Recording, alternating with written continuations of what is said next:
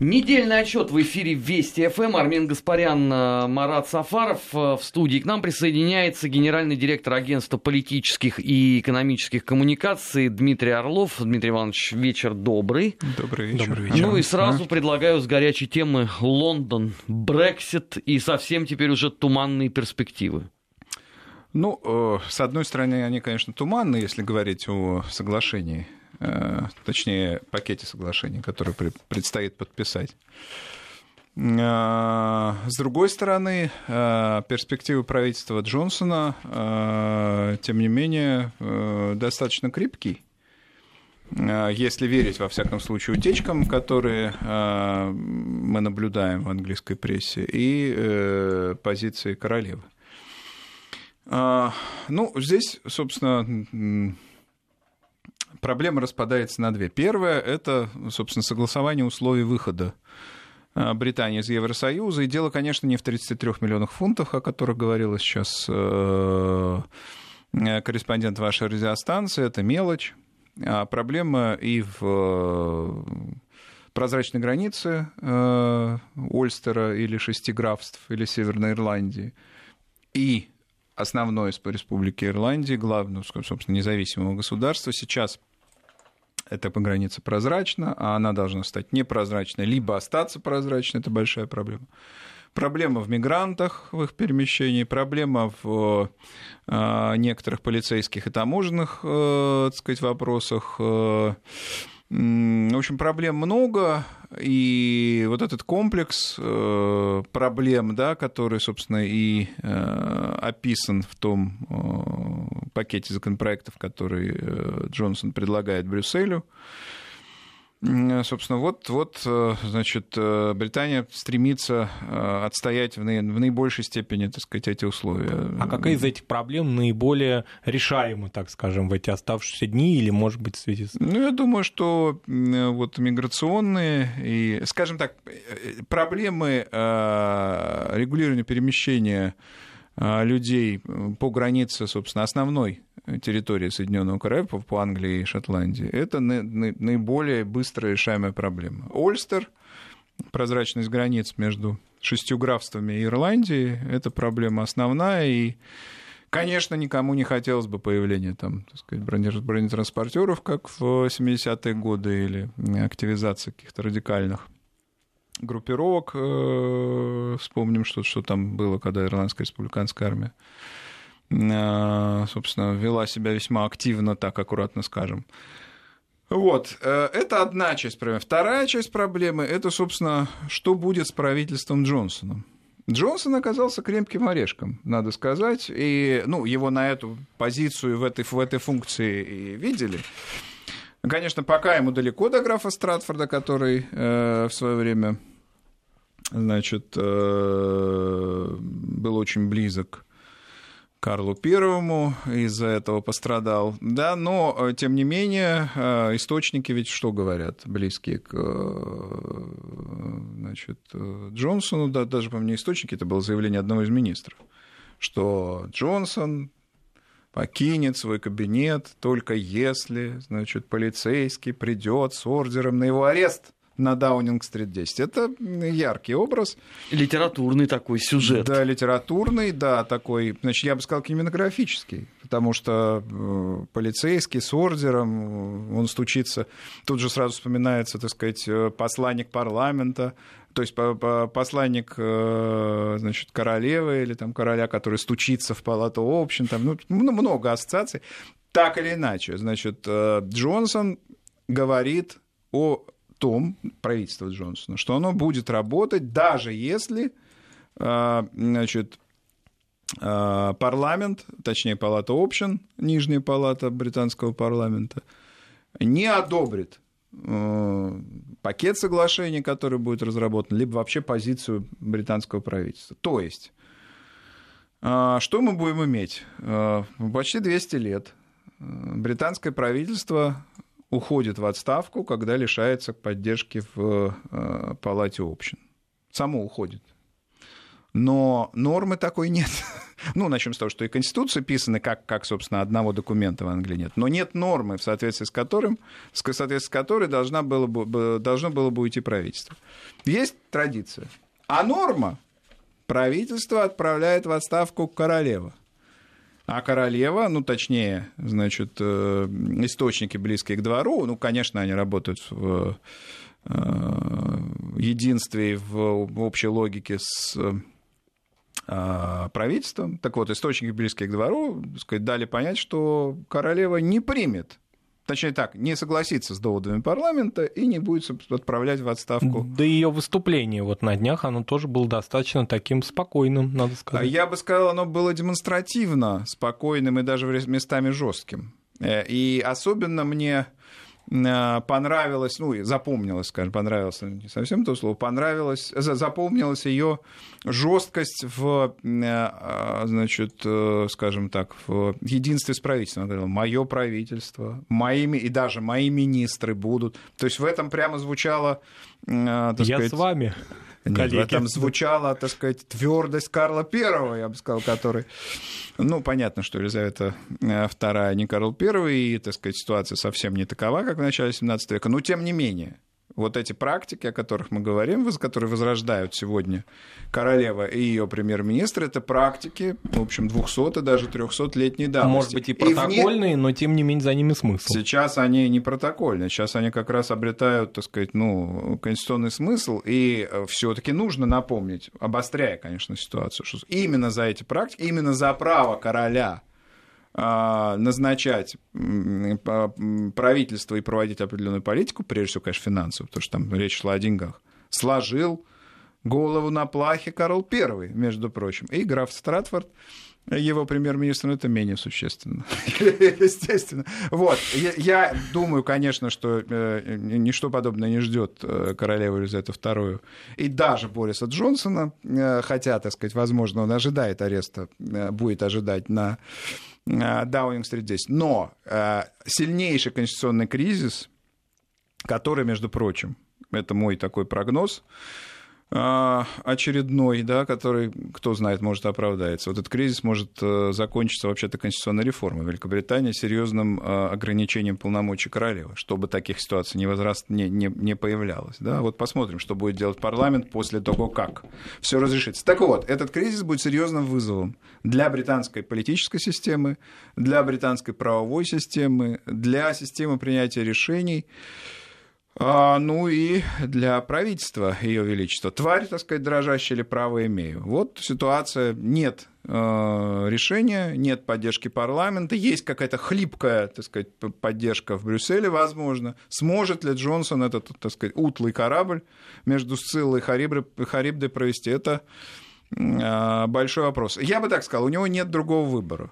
Потому что действительно над ним уже висят, э, начинают нависать не только политические э, ограничения, но и угрозы вот такие, так сказать, вполне правового, административного э, там и иного характера. Ну, то есть теперь уже можно точно сказать, что 31 октября ничего не состоится. Если состоится, то когда-то потом. Вероятно, уже Я в думаю, 2020 ничего не, году. Ничего не состоится в смысле подписания значит, документов, но может состояться вот этот особый порядок управления страной. Я считаю, что роскос парламента вполне возможен. Но ну, все... так уже распускали же, суд вернул все на исходные. В силу королевской прерогативы в роскос парламента по-прежнему еще раз возможен, и а, значит, э, посмотрим, да, посмотрим, чем а, чем все это закончится. Ну а в самой Великобритании не устали от этих уже теперь многолетних э, телодвижений? Ну, видите, здесь есть несколько слоев тоже. Да. Один слой это голосование. Люди хотят выхода. Второй слой это соглашение. Соглашения нет. Третий слой конкретные э, правовые, политические, экономические проблемы, которые надо разрешить в процессе этого самого выхода.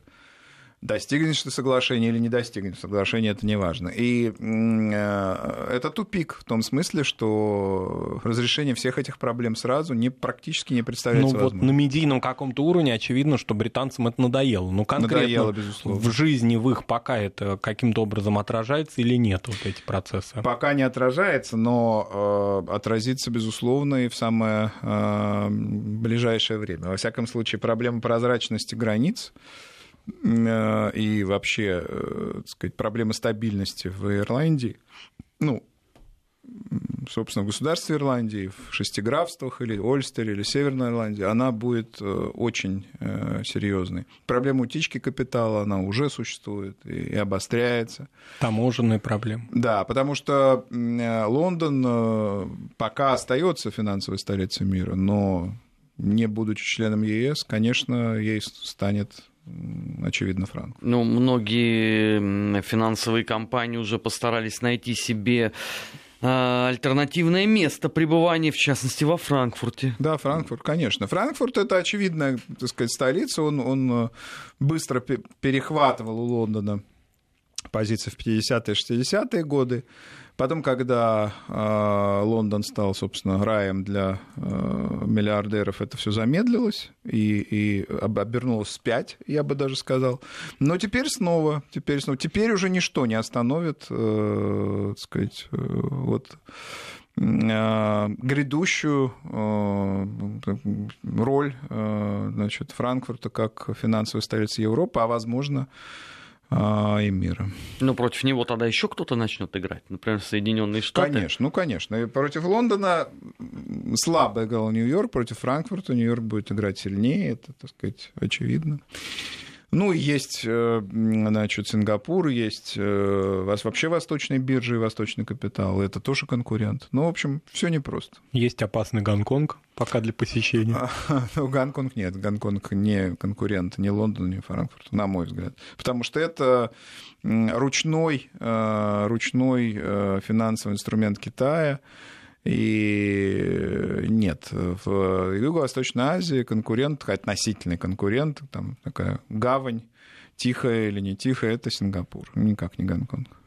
А, ну, кстати, коли мы э, затронули Сингапур э, и Гонконг, ну, Гонконг в, в первую очередь, то это много теперь уже недельное противостояние к концу все-таки не идет. А параллельно идет. у нас еще есть теперь Каталония. Каталония, да. Прекрасная страна.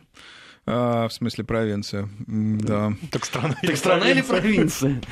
Ну, э, так сказать, э, я э, сторонник того, что пока решение не принято на уровне, собственно, властей Испании, и пока оно не признано международным сообществом, провинция, конечно. Да, есть, так сказать, Карлес Пучдемон, который в розыске теперь, да, и который... Он пришел, сдался. А, сдался, да, произносит, так сказать, э, зажигательные речи на митингах. Есть новое руководство Каталонии, которое ничем содержательно не отличается от господина Пучдемона и от тех, которые получили по 12-13 лет, они говорят, на прошлой неделе, да, на этой неделе. Они говорят, э, так сказать, мы подтверждаем необходимость выхода их можно понять, потому что, э, значит, экономические интересы, позиция населения, позиция капитала э, национального, да, все требует, так сказать, выхода.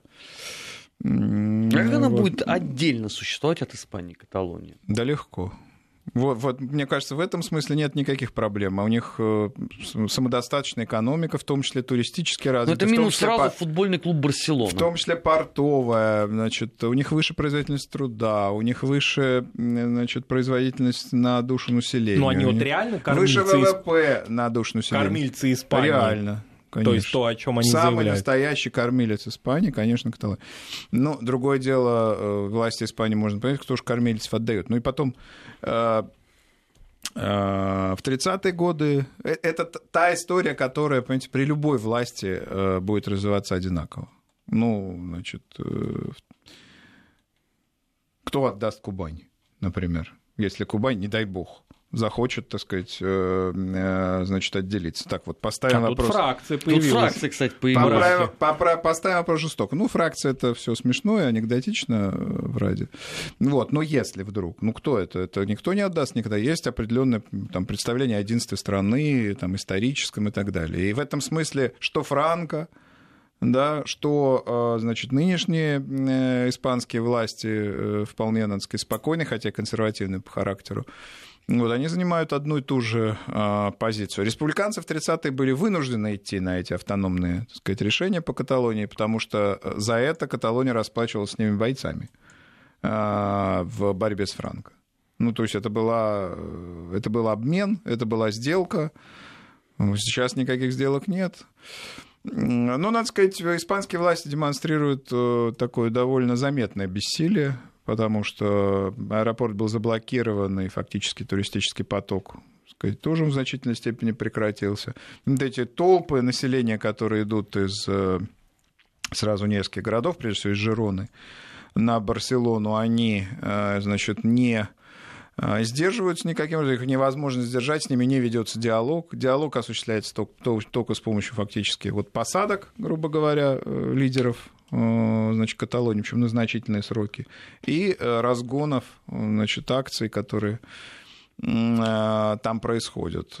При этом публичная риторика испанской власти довольно спокойная. Ну, то есть вот министр внутренних дел выступал вчера, сказал, что ситуация, так сказать, под контролем. Есть люди, которые там говоря там грубо и упрощая, плохо себя ведут на улице, да, мы, значит, с ними работаем. Вот, то есть, конечно, я думаю, испанские власти понимают глубину проблем, но на публике звучит э, только э, есть порядок и те, кто выступает за беспорядок. А структура ЕС как вообще на это все реагирует? Структура ЕС молчат. Я бы так сказал. Есть э, какие-то сказать, заявления на очень низком уровне о значит, необходимости соблюдения гуманитарных прав и прав человека, но политические лидеры ЕС, я бы даже сказал, на уровне там экспертов, на уровне каких-то, значит, э, аналитиков, вот, никакие политические фигуры ЕС, а тем более э, лидеры э, крупнейших стран, которые в Евросоюз входят, не высказываются на темы значит, очевидной эскалации насилия в Каталонии. Вот. Проблема не, так сказать, такого очевидного решения, как и Брекзит. Очевидного решения не имеет. Население Каталонии, элита Каталонии, включая финансовую элиту, э, правящая элита Каталонии или, там, не знаю, руководство провинции Каталония, значит, э, Женералидада, за значит, выход.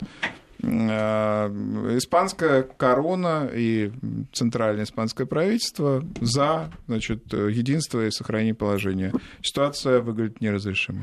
Сейчас новости, сразу после этого продолжим. Недельный отчет. Подводим итоги. Анализируем главные события. 17 часов 34 минуты в российской столице. Программа «Недельный отчет». Армин Гаспарян, Марат Сафаров. И у нас сегодня в гостях генеральный директор агентства политических и экономических коммуникаций э, Дмитрий Орлов. Дмитрий Иванович, у нас вот уже много дней в обществе, несмотря на то, что в Кремле высказались э, по этому поводу, и Государственная Дума э, провела голосование, не смолкает полемика по смертной казни. То есть то вот, э, что она периодически вспыхивает, когда происходит какое-то э, резонансное преступление и потом уходит на нет. Но в этот раз уже, по-моему, э, высказались абсолютно все. Кто-то говорит, все, поскольку там это Европа опять своими санкциями, давайте разрываем все вот эти наши договоренности с Европейским Союзом за тягчайшие преступления. Правда, многие почему-то уже не хотят даже раскрывать, чего они именно подразумевают под тягчайшими. Давайте начнем стрелять сразу, прям без разговоров. Да, это э, очень э, свидетельство очень, сказать, серьезного ожесточения, скажем так, э, сознания, отношений людей. И дискуссия действительно очень напряженная об этом идет. Ну, позволю себе обозначить сразу свою позицию. Я категорически против возвращения к смертной казни. Сразу вопрос, почему? Ну, я полагаю, знаете, ну, может быть, без пафоса, да, без... Там, Исчерпали лимит за 20 век? Без пафоса и обращения к э, религиозным аспектам и мотивам, но, ну, так сказать, судьба, мать дает, так сказать, жизнь, да, и когда э, смертная казнь практически не применялась, а она, напомню, практически не применялась всю вторую половину XVIII века, XIX век, ну, кроме вот, государственных преступлений против императора, декабристы, там, э, Народовольцы. Значит, народовольцы, которые покушались на жизнь Александра II, и убийцы Александра. Вот, собственно, за век там их 20 человек. А, пафосно говоря, Бог дал, Бог и возьмет. И есть немало а, способов, возможностей человека наказать, в том числе пожизненное, пожизненное а, значит, лишение свободы – это страшная кара, так сказать, полная десоциализация, но все таки жизнь – это жизнь. Главный мотив, который, мне кажется, а, противников возвращения смертной казни а, объединяет, это невозможность, так сказать, обжаловать, оправдаться, реабилитироваться и так далее. То есть Э, если приговор вынесен неадекватно по, по, по каким-то, по ряду причин, их множество может быть, а, значит, не прошли еще процедуры там соответствующие могут сказать, или не поставлен вопрос, или... а человек уже, так сказать, на том свете, уже расстрелян. Это, так сказать, очень все значит, печально. Были в нашей история периода, когда, так сказать, и массовые такие решения принимались, и, значит, э, обжаловать было сложно, да, а, приговор.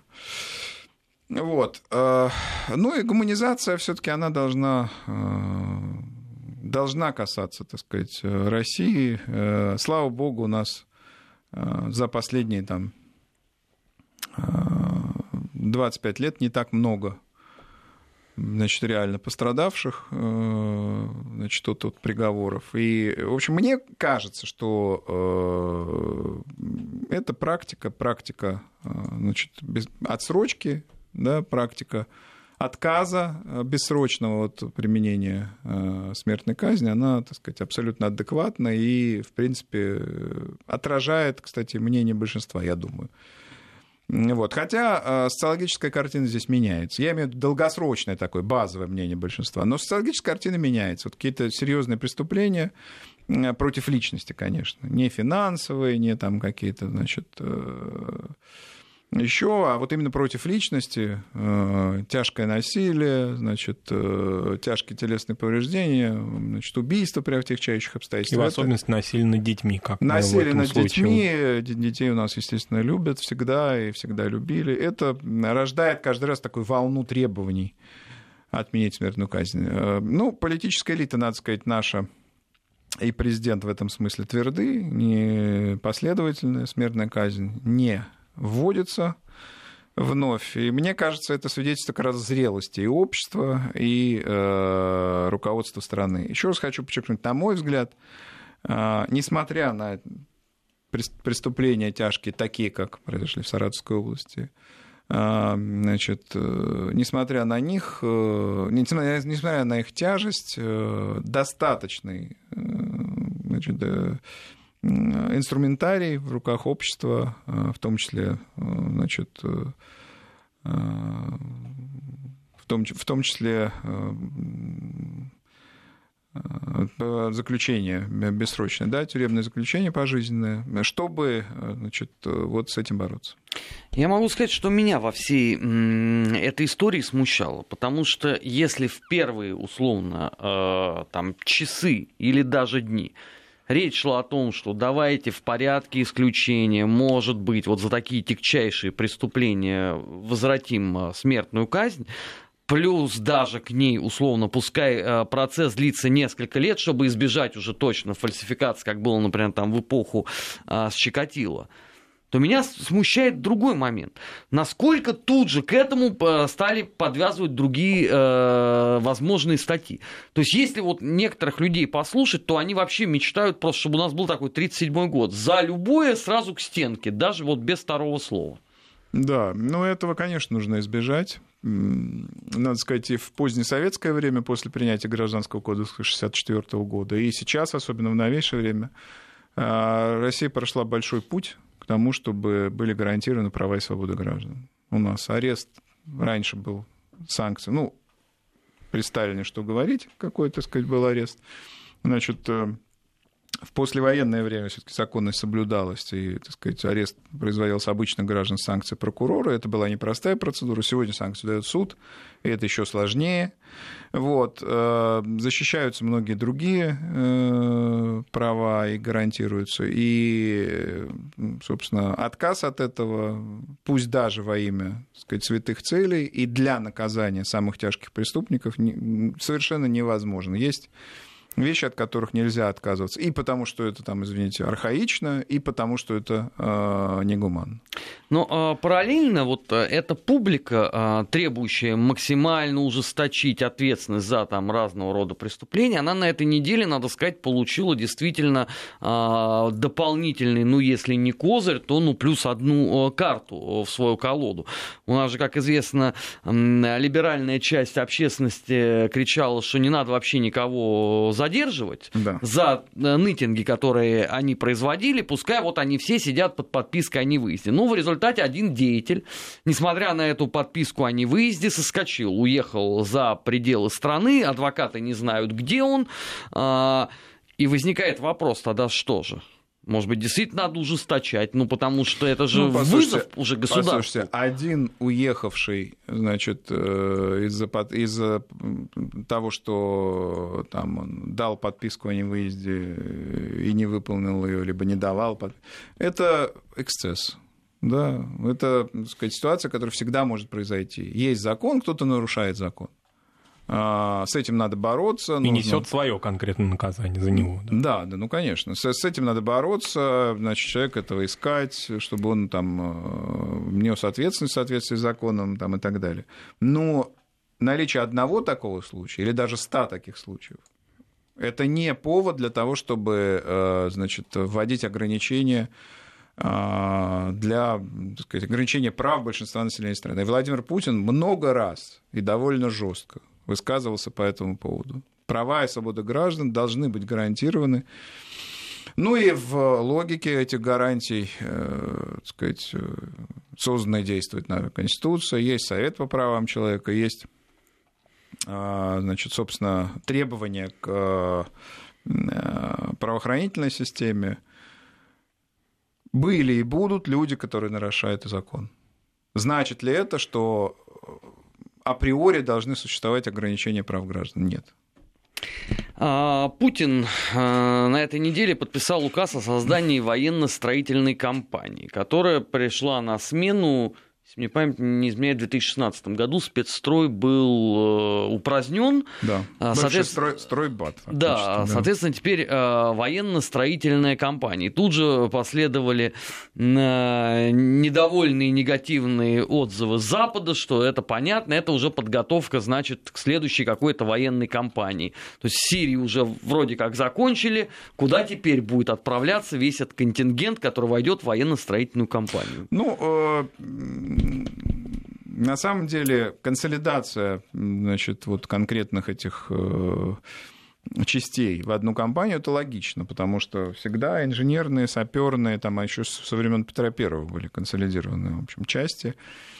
Да и в марте этого года министр обороны говорил о том, что это надо собрать просто в едино и все. Да, да, и такова позиция Шойгу и многих, так сказать, других э, руководителей так сказать, нашей армии, оборонно-промышленного, кстати, тоже а, комплекс. Так что это логичное решение. По поводу подготовки к войне, давайте вспомним, что э, совсем недавно, несколько дней назад, э, значит, в Германии на одной из баз э, значит, тренировались солдаты значит, по монтированию или там инсталлированию, да, как корректнее это сказать, э, ядерного оружия на, собственно, самолеты. Между прочим, часть самолетов вновь не взлетела. что, что интересно. Так вот. Ну, с таким Министерством обороны. Да, так вот, значит, монтировали. Злые языки говорят, что на этой базе до, до сих пор базируется или ранее базировалось и продолжает базироваться Э, собственно, американское ядерное оружие, откуда бы немецкому-то взяться, да, вот. Но э, вот такого рода, э, так сказать, э, приготовления демонстрации, они, на мой взгляд, свидетельствуют о, так сказать, милитаристской ориентации намного больше, чем такие решения, как создание военно-строительной компании. Хотя, объективности ради, надо сказать, что Германия здесь не отнюдь не впереди планеты всей. Помнишь, У нас Армен, есть, есть другие игроки. Мы иронизировали в прошлом году над Урсулой фон дер Ляйен, которая, значит, затребовала mm. новые транши на перевооружение немецкой армии, полагали, что зачем же ей. Вот У теперь... него, по-моему, вертолеты в прошлом году не взлетали. Вертолеты не взлетали, да. Да-да-да, самолет уже там Меркель была недовольна, в общем. Ну, объективности ради, они же, собственно, нет военных целей, нет конкретных, так сказать, э, значит, э, кон- конкретной военной опасности, так что это неудивительно.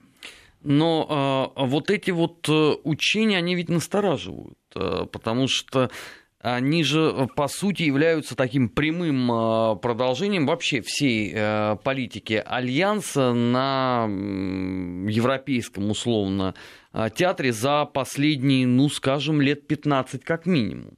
Потому что это же не только крупнейшие э, учения, которые они проводят в Прибалтике. Они сейчас в Грузии планируются в следующем году.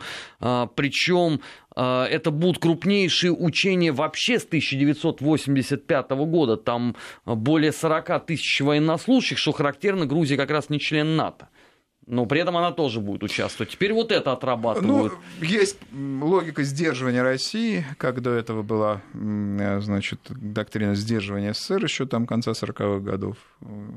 По большому счету, по гамбургскому, кстати. Да-да-да. Тому самому.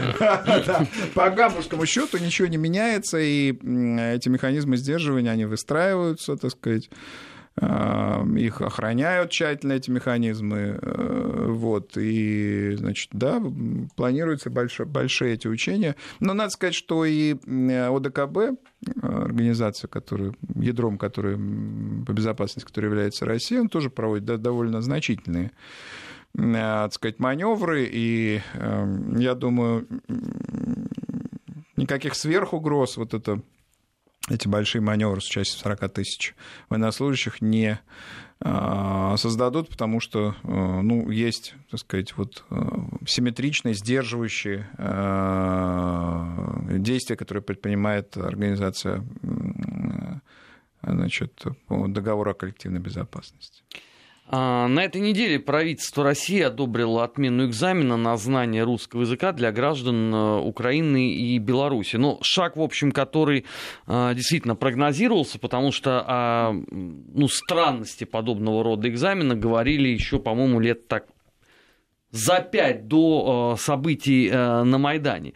Но э, ведь параллельно в ряде других стран начали говорить, послушайте, ну а мы как? Ведь мы же тоже родственники тех, кто когда-либо проживал на территории, относившейся к Российской империи или к Советскому Союзу. То есть это потянет за собой теперь всех да, остальных? вообще это решение, так сказать, такое непростое, можно сказать, спорное, неоднозначное. Действительно, это прецедент.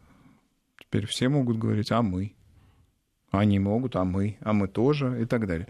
Вот. Но с, с одной стороны. С другой стороны, конечно, а, есть общее ощущение единства, есть, э, так сказать, э, представление о возможностях, которые надо дать этим людям, да, которые могли бы стать гражданами но, э, возможно, какие-то нужно компенсирующие механизмы вводить э, по, не знаю, при приеме на работу э, или при каких-то особых квалификационных, то есть усиливать квалификационные требования какие-то специальные в тех или иных секторах. А ведь до, до сих пор существует же для граждан, бывших граждан Советского Союза все равно льготные преференции тем, кто получил образование в Советском ну, Союзе. Да, да, да. И до недалека, в общем, вот при, при таком подходе, недалека ситуация, так сказать, недалек тот день, когда мы придем в магазин и не сможем объясниться там, значит, с продавцом. Вот этого, конечно, нужно было бы избежать, и, значит, вот эта возможность получения гражданства без значит, сдачи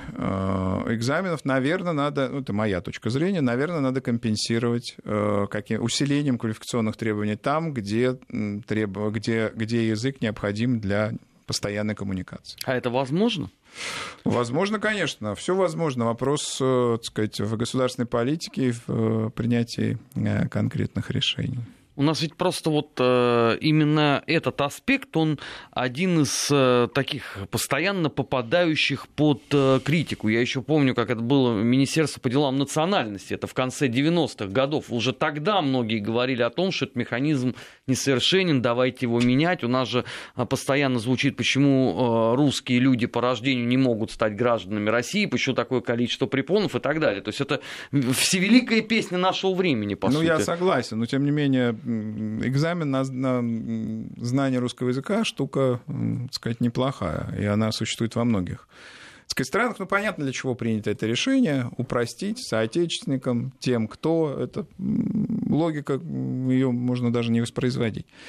Но все-таки э, берегите наш язык, говорил классик, наш прекрасный русский язык. Значит, нужно решение по откровенно комплементарное, доброжелательное по отношению к соотечественникам, его надо компенсировать, э, еще раз хотел бы это подчеркнуть, специальными какими-то фильтрами, специальными системами квалификации тех же там экзаменов э, в тех или иных э, секторах национальной экономики. Ну, ситуацию с гражданами Украины я понимаю, а вот граждане Беларуси, у нас вроде как союзное государство, мы да, все время да. от этого дистанцировались. При этом звучат заявления, что Беларусь может и уйти от союзного государства, вот, сказать, на, на, на этой на, неделе, да? На этой неделе. Но это вопрос, на мой взгляд, исключительно торга. Вот. Традиционного ежегодного. Да, да, ежегодного. Значит, Александр Григорьевич, он Лукашенко умеет торговаться. И... А ведь мы ожидаем и единую валюту с другой стороны. А в декабре должно все быть Ну, пока министр финансов Силуанов заявил даже о возможности отказа в кредите. Там очередной кредит, который запросила Беларусь. То есть все непросто. И, как говорится, торговаться может не только Александр а, Григорьевич, вот, а, но и министр Силуанов, например.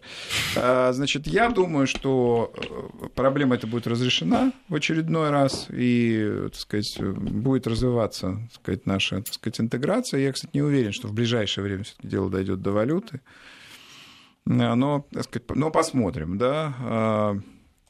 В любом случае, э, давно уже в заявлениях белорусских властей э, никто в России, в том числе в российской элите, тем более в российской элите, не видит ничего катастрофического. Это манера ведения сказать, переговоров, более того, даже манера коммуникации, наверное, во многом. Но он стал традицией такой. Устойчивой. Да, да, да, да, да, это традиция. Э, и надо сказать, что вот министры президента Ельцина, они побаивались этого стиля, а вот, э, сказать, последние уже лет, э, ну, скажем, 7-10, мне кажется, это никого не впечатляет. Ну... Конкретные аргументы, да, обсуждаются, конкретные положения там договоров, э, там, не знаю, транзита или, значит, поставок энергоресурсов. И там, продовольствия. Кредитов, соответственно, значит, поставки товаров из Белоруссии, пошлинный режим и так далее. Вот, так сказать, о чем нужно говорить. Когда переговоры такого рода очередные заходят в тупик, э, значит, Лукашенко вспоминает там, про э, значит, э, ценности братских народов, либо, напротив, говорит об угнетении или каких-то агрессивных действиях со стороны России. Риторика быстро смягчается, когда значит, договоренности соблюдаются. То есть самому Лукашенко, очевидно, Э, приятно осознавать, что вот он, значит, э, такой серьезный партнер и, э, значит, серьезный мастер переговоров. Ну, в обществе уже перестали это воспринимать, потому что да, все же знают, да. что это традиция. Если все... у нас что-то по союзному государству, значит, сейчас должен выйти Александр Григорьевич. Григорьевич, да, и сказать, что цена возросла. Да, в, в этом, в этом да. году братство значит, по инфляции, да, надо компенсировать. Или проблемы с поставками там молочных продуктов. Да-да-да. Ну, в общем, это, к счастью, уже вышло, то есть перешло из фазы каких-то, значит, агрессивных обвинений в фазу обычных согласований текущей политики. Дмитрий Иванович, спасибо, что были сегодня с нами. Спасибо Программа. «Недельный отчет». У нас в гостях был генеральный директор агентства политических и экономических коммуникаций Дмитрий Орлов. В следующем часе программа «Бывшие». Придет Алексей Мартынов. Не переключайтесь.